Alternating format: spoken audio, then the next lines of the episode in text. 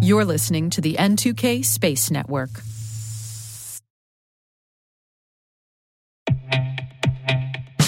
And now, a word from our sponsor, SpyCloud, the leader in operationalizing cybercrime analytics. Traditional threat intelligence is a thing of the past. Cyber criminals are stealing vast amounts of credentials, session cookies, and financial data every day, and it's hard to keep up. SpyCloud is the trusted partner businesses turn to to fully understand their darknet exposure risk and neutralize threats before it's too late. SpyCloud alerts your organization as soon as an employee or customer's data appears on the darknet, so you can act faster than bad actors to prevent cyber attacks like ransomware, session hijacking, account takeover, and online fraud. With insights from the industry's largest repository of recaptured data, protect the digital identities and systems most important to your business. Get your free corporate darknet exposure report at spycloud.com/cyberwire and see what information criminals have in their hands today. That's spycloud.com/cyberwire.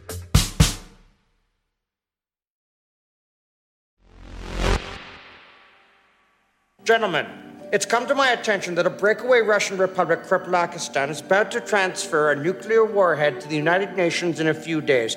Here's the plan we get the warhead and we hold the world ransom for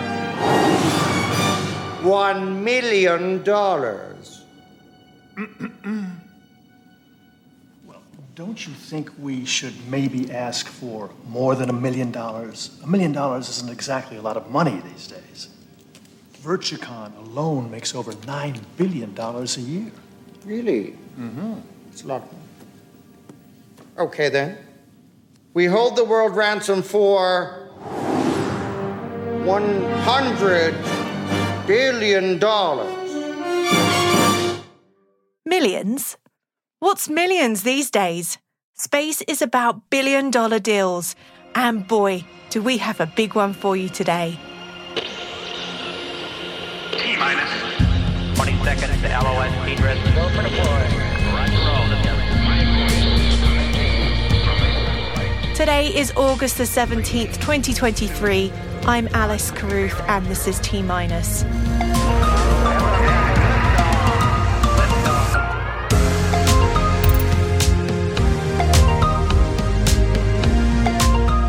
BAE buys Ball Aerospace for 5.6 billion US dollars. Momentus announced job cuts as it releases Q2 financial results. Chandrayaan 3 separates from its propulsion section. And our guests today are Scott Sacknoff and Emily Carney from Space 3.0 on preserving space history. Stay with us for that one.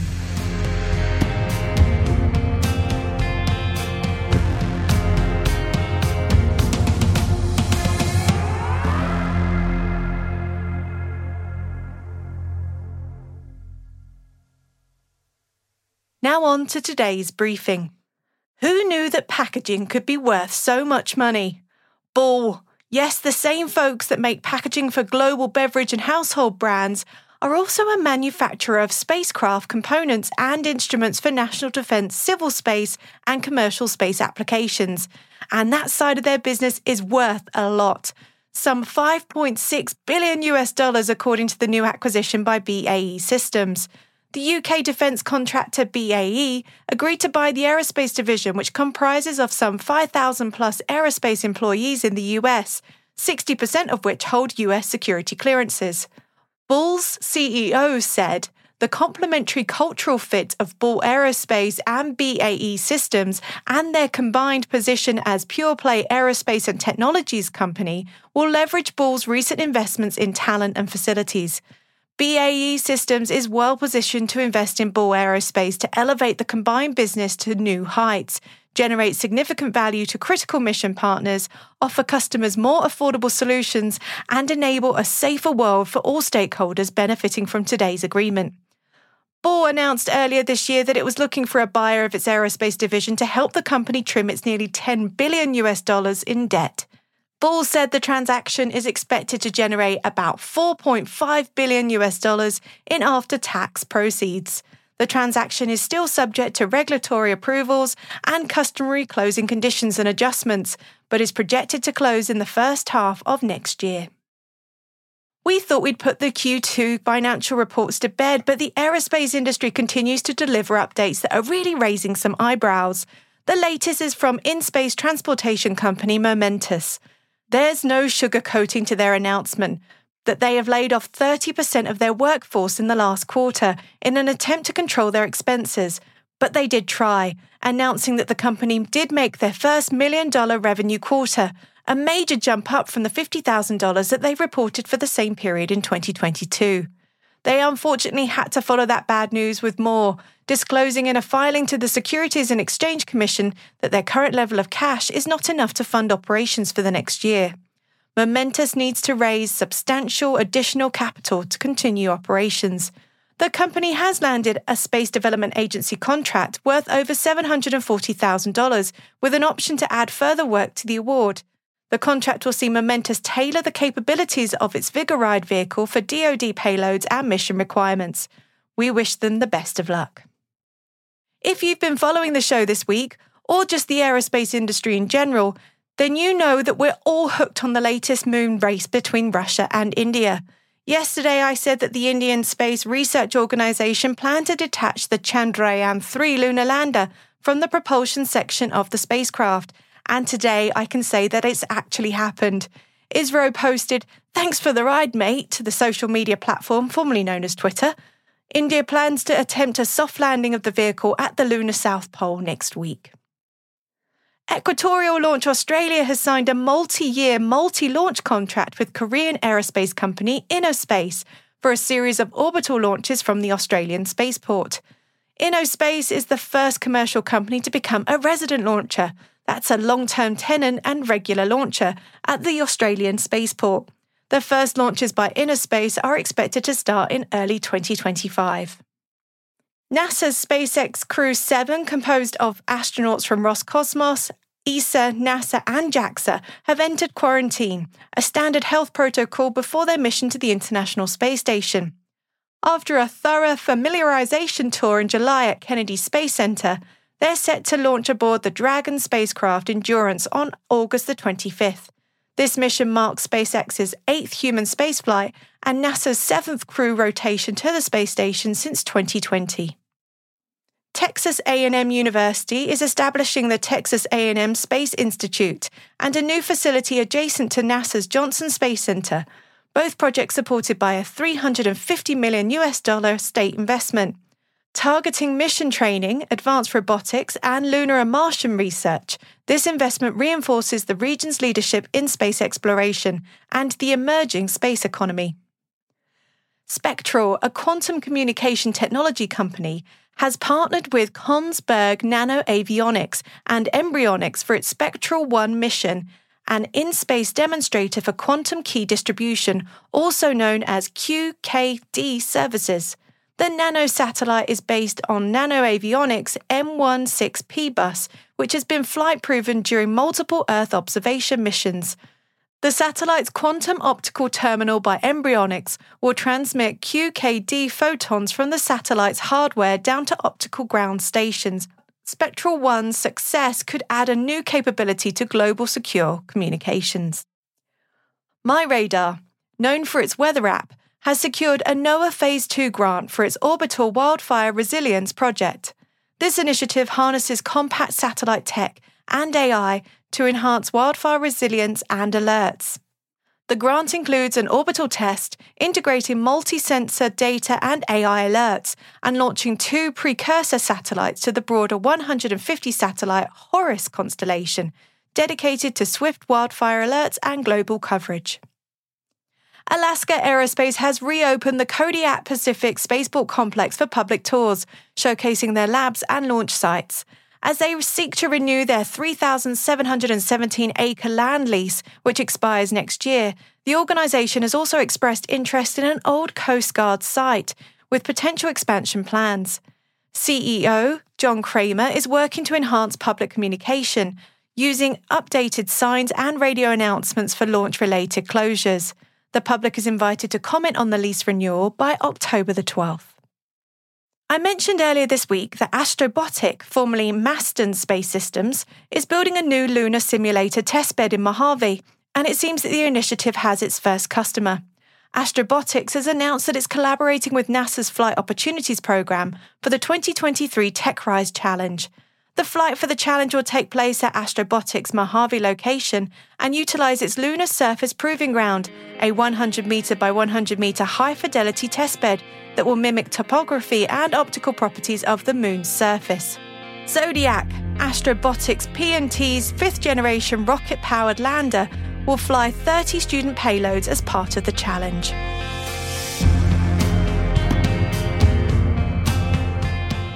Concludes our briefing for today, but you can find links to further reading on all the stories we've covered in our show notes. We've included a piece from Bloomberg on NASA and the Department of Defense's 500 million US dollar rocket gamble, and one on DoD Talent Management Challenge. You can find them all at space.n2k.com and look for this podcast. Hey T Minus crew, we have a new survey out. It's one big important question. What new feature do you think we should add next? The link is at the top of the show notes, and we'd greatly appreciate your feedback. And as always, you can also email us at space at n2k.com. Thanks, crew.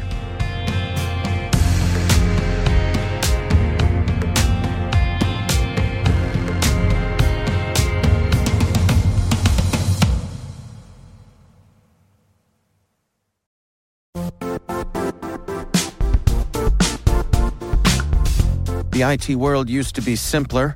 You only had to secure and manage environments that you controlled. Then came new technologies and new ways to work. Now, employees, apps, and networks are everywhere. This means poor visibility, security gaps, and added risk. That's why Cloudflare created the first ever connectivity cloud.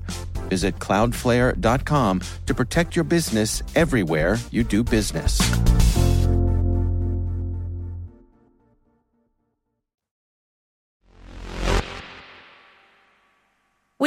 Two guests today from the nonprofit Space 3.0 Foundation. Scott Sacknoff and Emily Carney will introduce themselves and tell us why they're working to preserve space history. My name is Emily Carney, and I am the manager of public engagement and social media for Space 3.0 Foundation. And Scott Sacknoff, and I am chair of the Space 3.0 Foundation. Let's start with the basics. Explain to me what Space 3.0 is and how it came about. Back in 2019, on the uh, 50th anniversary of the first moon landing, we recognized that there was a need for a charitable nonprofit that could essentially support various aspects of space history that weren't necessarily being focused on. It needed to be something that was self sustainable because a lot of the nonprofit organizations spend more of their time soliciting money to operate than actually achieving their mission. And so our goal from day one was to build an endowment so that we could fund essentially a lot of the projects that fall through the cracks. Sometimes these just need a little bit of money to happen, such as digitizing documents or getting oral histories on tape transcribed. And we have a much broader mission over time. But initially, what we wanted to do is identify and fund space history related projects that researchers in the future will be able to leverage such as performing oral histories, identifying where all the archives and special collections are, uh, creating a digital collection of all of the commercially produced space magazines, uh, such as Space World. From what we understand, there's only two full collections from 1960 to 1988 that exist in the world. We borrowed them and then we funded essentially the digitization. So therefore, there is materials essentially available for future historians. The second is gathering commercial space related materials from the 60s to the present. Most historians and institutions have focused on human spaceflight, like the Apollo program to the moon, and the government, especially NASA, has done a great job preserving their history. But efforts to document the efforts of commercial companies and entrepreneurs over time has been lacking. So the other key aspect when we launched was we didn't want to start from ground zero and say, hey, send us money, we're building an endowment. So we were able to get the oldest peer reviewed history journal on Space Quest. That's part of Space 3.0. Our archives, which includes a uh, special collection on space business and commerce materials, has over 2,500 books and nearly a million pages in digital form. We offer the Sacknoff Prize to encourage college students to research and write about space history. And we've gotten uh, Emily Carney to uh, relaunch our Mission Mail newsletter, which is free, so that she can broadcast inter- interesting and fun space history tidbits. Because there's a lot of really cool stories that get buried into people's blogs and individual web pages that most people will never find, but they're just really great stories. And one of the greatest things about space history is there's a lot of really fun stories that are out there. Finding them is a little more difficult. Emily, how did you get involved in Space 3.0? Basically, uh, a few months ago, um, Scott kind of reached out to me, you know, and they had the Mission Mail newsletter. But during around the time of the pandemic, you know, they hadn't done a lot of social media like outreach. Like honestly, not a lot of people out there, I feel, I feel, were aware of what Space 3.0 was capable of doing. What Space 3.0 is doing, I think, is I, I I'm a little biased because I work for them, but I think we're saving space history. I really do. Pretty much anything you want to find out about the moon landings, you can find it out. Or uh, commercial spaceflight, um, which really started the idea of it started in the late 1970s and it started in really the early 1980s with SSI and other private companies that were really, you know, okay, we're going to try to do we're going to try to launch our own rockets and fund them ourselves, you know. At the time that was a nuts idea. That people were like that's crazy. There that's never going to work. No one's no one's ever going to buy a private rocket or anything like that. Now, you know, fast forward over 40 years later, and that's how things are being done now. Space history is happening now. It's not just something that happened 50, 40, 60 years ago. You know, it's happening now. It has to be documented. I think Space 3.0 is really going to be able to save a lot of that documentation so archivists and historians can look back and say, oh, you know, this, okay, this is a document about space services, or this is a document about Space America, or this is a, you know, which was another private venture in the 80s. There's an old um, saying by naturalists on when is the best time to plant a tree 20 years ago or today. Exactly, yeah. And that's what we're really doing. So you've got all of this great information. Where are you hosting it all? Yeah, so we have a facility in uh, Bethesda, Maryland, where these documents are all being held currently for researchers. Our ultimate goal is to be able to have everything that we that we have in a digitized form where anyone can go onto the internet, say, I want this document, and then they'll get an email that says, click here to go and download. So right now on our website, there's an Excel spreadsheet with everything that we've cataloged. And if a researcher says, Hey, can I get a copy of this document? We can just go and say, here's our record number and then just email them the document. Wow, that's a really efficient way of doing things. And I'm sure for space historians like Emily, who has done a lot in space history, that's going to be a really helpful tool. But one of the other areas I found really interesting about Space 3.0 is that you're also looking at empowering entrepreneurs. Can you talk to me a little bit about what it is you guys are trying to achieve with that? As I said, I come from an entrepreneurial background, and I know that there's a, a lot of things that the small companies always talked about. We need the following. And so I wanted to make sure that the foundation essentially covered the concept of past, present, and future. How do we preserve the past? How do we essentially encourage companies and organizations? What do they need? And then sort of act as an intermediary to be able to go and say, here's what really needs to happen to go forward. We're trying to develop something so that over time, if something appears and it's, hey, Scott, here's a problem. We need a nonprofit to go organize a meeting or people to talk about the following. Can we do that? And so that's what I always envisioned is it being a vehicle for solving problems as they arise over time.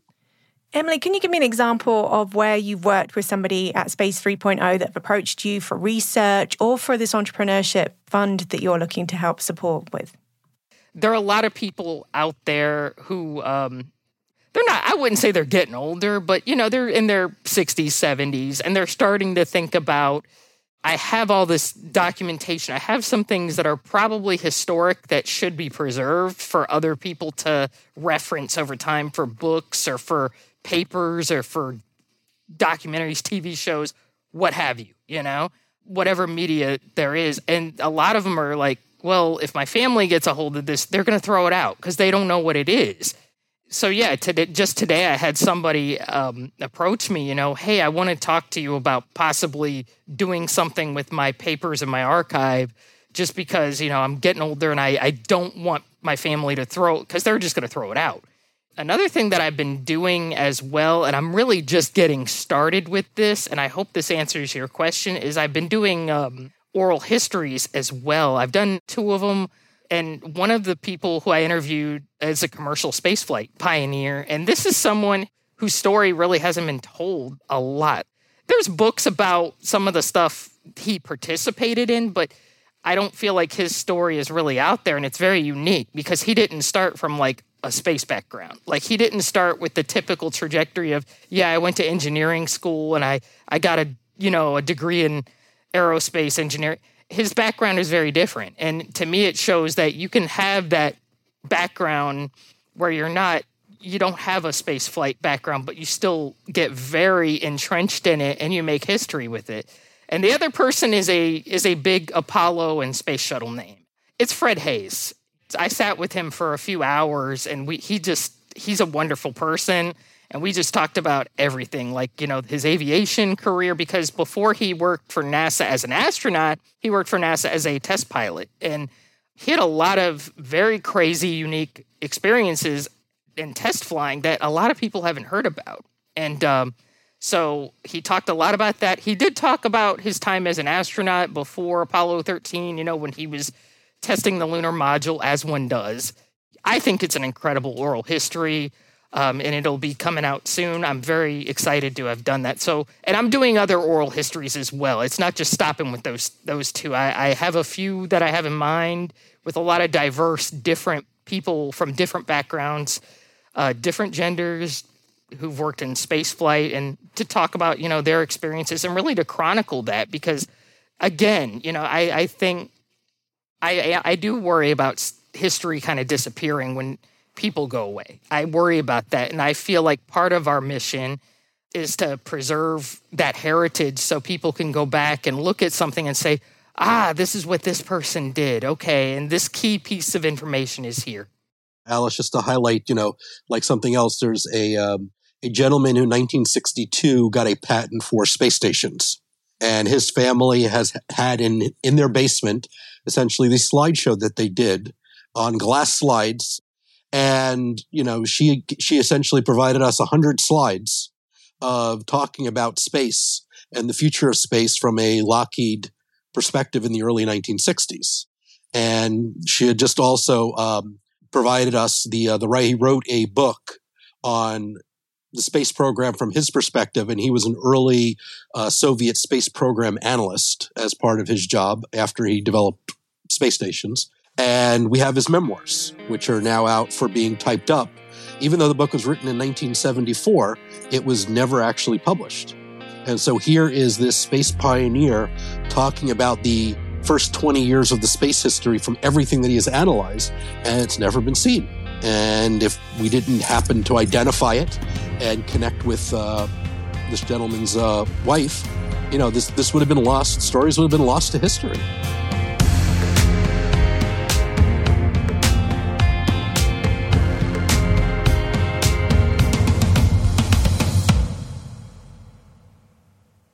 We'll be right back.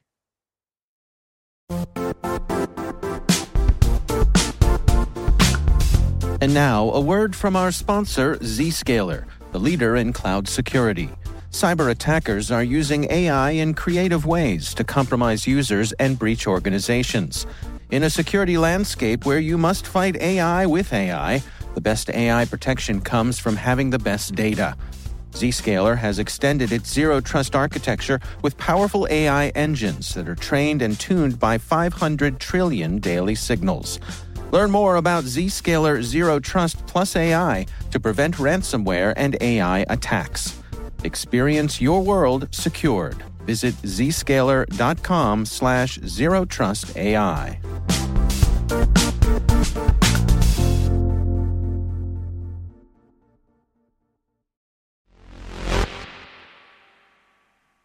Welcome back. Fun fact about me I live in the land of enchantment in the new Space Valley. Spaceport America is just an hour's drive north. I can see NASA's White Sands testing facility from my backyard, and White Sands Missile Range is just an hour to my east. Holloman Air Force Base is just beyond the range and is home to the coolest drone you'll ever see in the skies. I'm not talking about one of those small buzzing backyard drones. I'm talking about the Reaper. The MQ 9 unmanned aerial vehicle, with its 84 foot wingspan, is now operational via satellite. Previously, Reapers have been flown by operators in faraway ground control stations but launched and recovered by airmen close to the runway. Now, the autopilot function, known as the automatic takeoff and landing capability, can perform those tasks on its own, though it still needs a human crew to ensure safety of the flight, which is where the satellites come in. Student operators at Holloman Air Force Base in New Mexico are training to man the Reapers via satellite communication control, reducing the need for local ground support. A super neat development in satellite communications and military capabilities.